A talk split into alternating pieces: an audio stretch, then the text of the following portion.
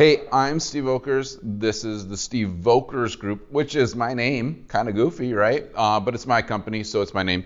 Um, we are talking market data, and we're going to talk. This is uh, the July episode, but talking June to the past. And we've been rolling with this, Kev. I feel like we got a pattern going. Um, I talk too long, even though I'm going to be sort of shorter every time in my mind, but there's always good things to talk about. Um, this came out of just my 16 years of experience. A lot of people ask me about the market, what's happening in residential real estate market in West Michigan and economy and those kind of things, and I just like keeping up with it. So uh, Kev was like, we better record the things that are in your brain, so we're throwing them out. So it's been a busy month with all kinds of drama. It feels like Kev. We've I, I, wrote down all the buzzwords here. We've got a lot of buzzwords in the economy that people are freaking out about. So inflation. I, a new one that I heard yesterday was the Russian tax, which is part of inflation. The shift, the affordability issues, recession, crash jobs, corrections. You name the buzzword, they're all flying all of June, right? And so it's been, uh, I've been sort of chomping at the bit to do another video because it's like, man, everybody's an economic like advisor. Everybody knows what's happening or not happening. Especially as real estate agents, we like throwing out little memes on the social medias and, and everything about what we think or don't think, and everybody wants to get on the same bandwagon. So I'm not usually on the same bandwagon. I've been talking about this ever since we started these videos, Kev, that it was getting a little iffy out there and things were changing, or the buzzword of the month is shifting. It's getting shifty out there. Um, but I, I want to talk just um, and uh, something I've said for years to people that is actually coming true now, and then sort of just what we're communicating to our clients or people that ask me things to think about to set themselves up for the time period that we're in right now and probably are going to be running for a little bit of time ahead. Um, one is really, I think, Kev, even you asked me this a couple years ago when will the residential real estate um, continued huge price increase that we have all the data to show over the last couple of years stop, Steve? Would be a question I would get. And I would always say there will be a point where affordability will stop the market from the huge 15, 20% growth. That is where we are now, right? So we're going to start seeing the growth slow down, and I think it's going to stay steady at that norm, what hopefully might turn into a normal rate of return for residential real estate. That 5 to 8% is even super solid, not this 15, 20, because we still have the two major issues. Inflation being number one, so everything freaking costs way too much, and it continues to go up. We were in the UP I got a stack of wood for eight dollars.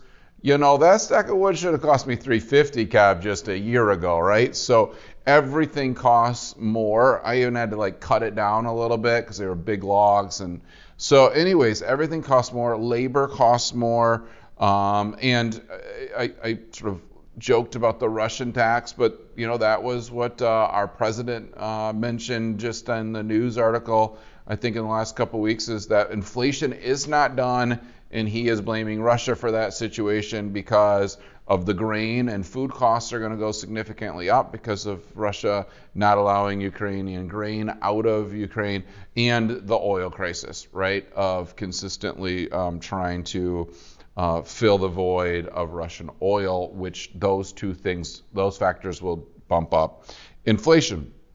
Uh, I, I think those two are very significant. I also think we printed way too much money during COVID, which we all needed. It was very healthy. It kept Kevin and I employed during that period of time, so I didn't mind the money. We're just having to deal with it now. Um, but also just things uh, they, they needed to cost a little bit more, and that's okay. Um, so inflation is the big one.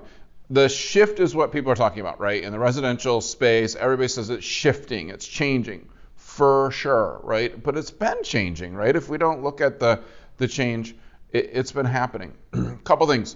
I am specifically talking about West Michigan real estate here. Your real estate market might be different if you're in California, or New York, or whatever. Talk to an expert in there to see what's happening. Um, there's there's two factors that June and July play out. So I don't get in. We have numbers and data, but I I'm really careful in June and July and August to um, predict what's happening in the market and its generality because we live in West Michigan and we hibernate in the winter and we explore in the summer. We leave. Why would I want to go look at houses in the middle of July, July 4th? I'd rather be in the UP looking at waterfalls, right? Like I I'm cooped up too much all winter long. So what we find is the market always shrinks in July and August, and agents freak out and we say, well, there's not as many buyers, and our houses are taking longer to sell, and we only got two offers, not 25 offers. Well, sure, we're binging summer. Well, I mean, I want to binge summer. Why not? Um, you know, my my belly's a little fatter. I keep on drinking the wine and the coolers and stuff. Okay? But anyways, I'm not even talking about data. I'm just rambling at this point. So um, I don't think we have a crash coming. There is nothing that so, shows that. The, the data shows that we're continuing to get more inventory, which is great, but we're still way out of the inventory needs. Um, the inventory that's being put on right now, I'll tell you, a lot of it is really rough, guys. Um, so if you're a, a seller that's going to list either with me or with someone else, please clean your house up a little bit for me. Like, you're not going to get top dollar anymore for a shitty house. Am I allowed to say that? I, I hope so. But um, I have gone through multiple houses this week. Um, my buyers are back active after Fourth of July. They're and boy, these places that you guys are listing right now, they're rough. Tell your people to put some new carpet in, please. Just paint a little bit. Like, you know, you can't get top dollar anymore for crap. That's going to change. You do need to have your house ready to sell that instead of just the anybody will sneeze on it, everyone will buy it. I think that analogy is sort of changing now. It's got to be a good house. There is multiple offers on houses, but you gotta you gotta really go for it. You gotta have a nice house. We've listed some houses even ourselves that haven't been as nice. Um, they did the delay of submission and they got an offer, but then all of a sudden that offer didn't play out, and now they're back on the market, and we're having to do some work to that house, right? You gotta you gotta do the work.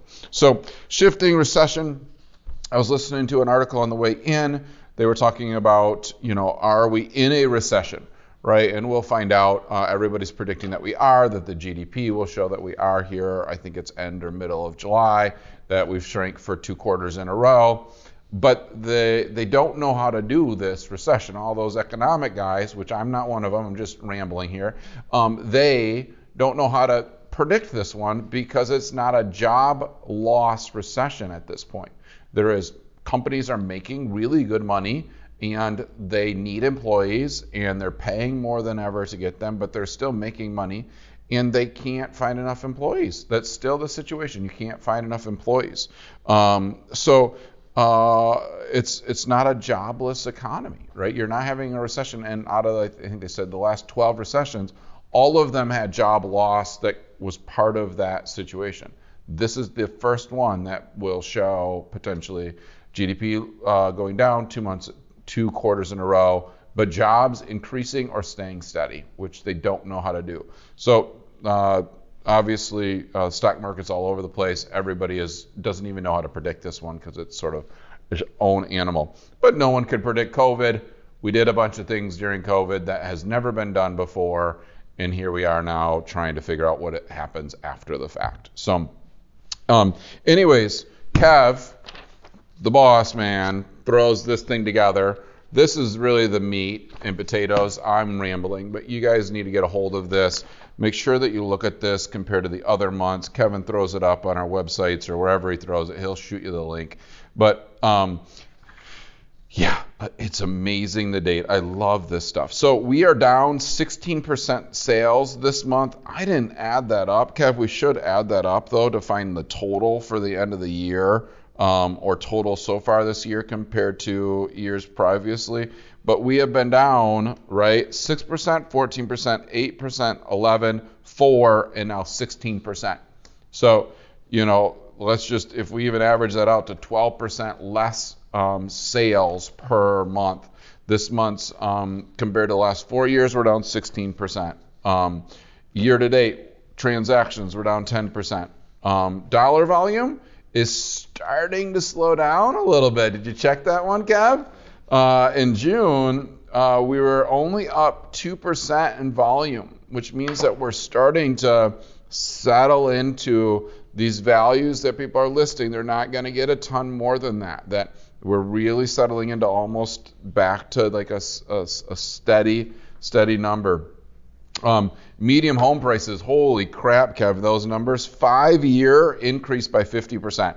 So you bought your house five years ago, it's worth 50% more. That's a pretty good return on your money. And it's not even your money, it's the bank's money, right? So guys, you know, I don't know, that's 10 years, it's 159%, right? Yeah, 10 years ago, you know, houses where you could buy them for 40 grand. So, I mean, I get that number, um, but still, a five year at 50%, it'll be interesting. We keep this going for another five years, Kev, what it will look like in five years from now.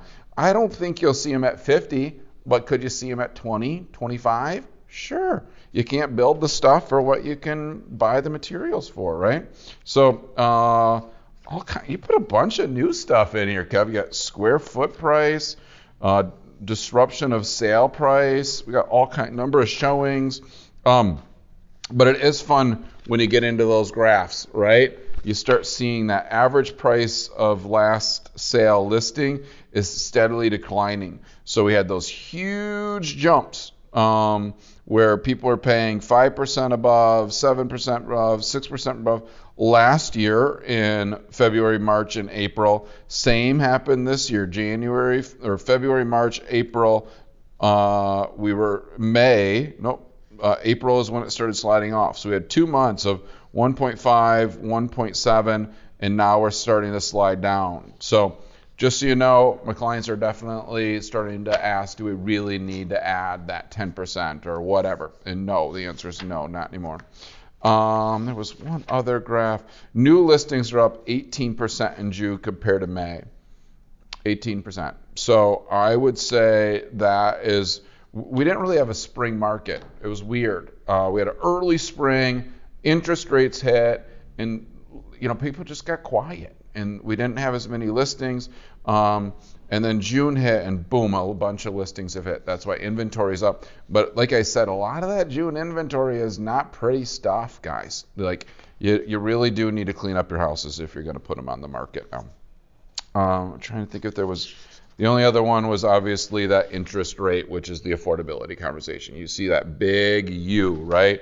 We went up to 4.87 in 2008, uh, November and December, slid all the way down, and then just boom. Um, but the boom is not done. I mean, the Fed is definitely saying they're going to add more more to it, which means everything's going to cost more, which inflation goes up, affordability goes down, and the market gets tighter. So, um, couple things to think about that I'm telling my clients right now when they're calling me saying I want to buy or sell or whatever they're asking.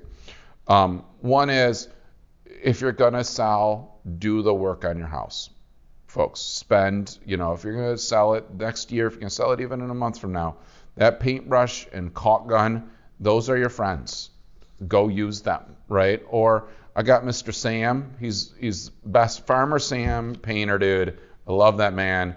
He will come over and just paint a couple rooms and clean up the place. It's worth every dollar, right? Um, put a little put a little carpet down. You know, carpet is yeah, it's expensive, but you don't have to put fancy carpet down if you're leaving it anyways. Just put something down that's nice. Just add the extra padding. When you put the extra thick padding in, everybody's like, "Ooh, this is fancy," because they, you know, they, yeah, you just it's good stuff.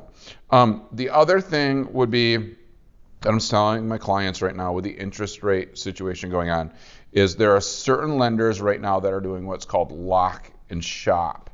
You pay $500 up front. They lock the rate for that day in, and you can shop, I think it's for 90 days on that rate lock, right? So when we saw rates go up to six, people are like freaking out. Now they're back down to like five and a half.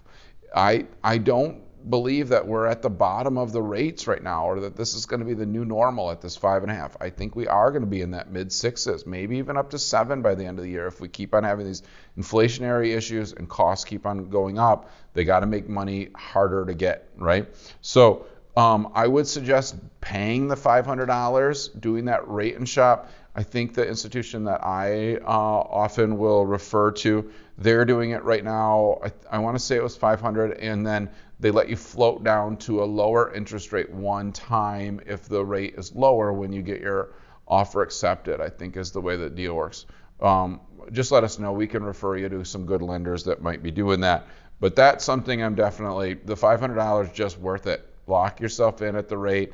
You'd hate to be shopping and then all of a sudden go to put your offer in and, and your pre-approval isn't as good or it's going to cost you $150 more a month for that same house because you weren't prepared for it.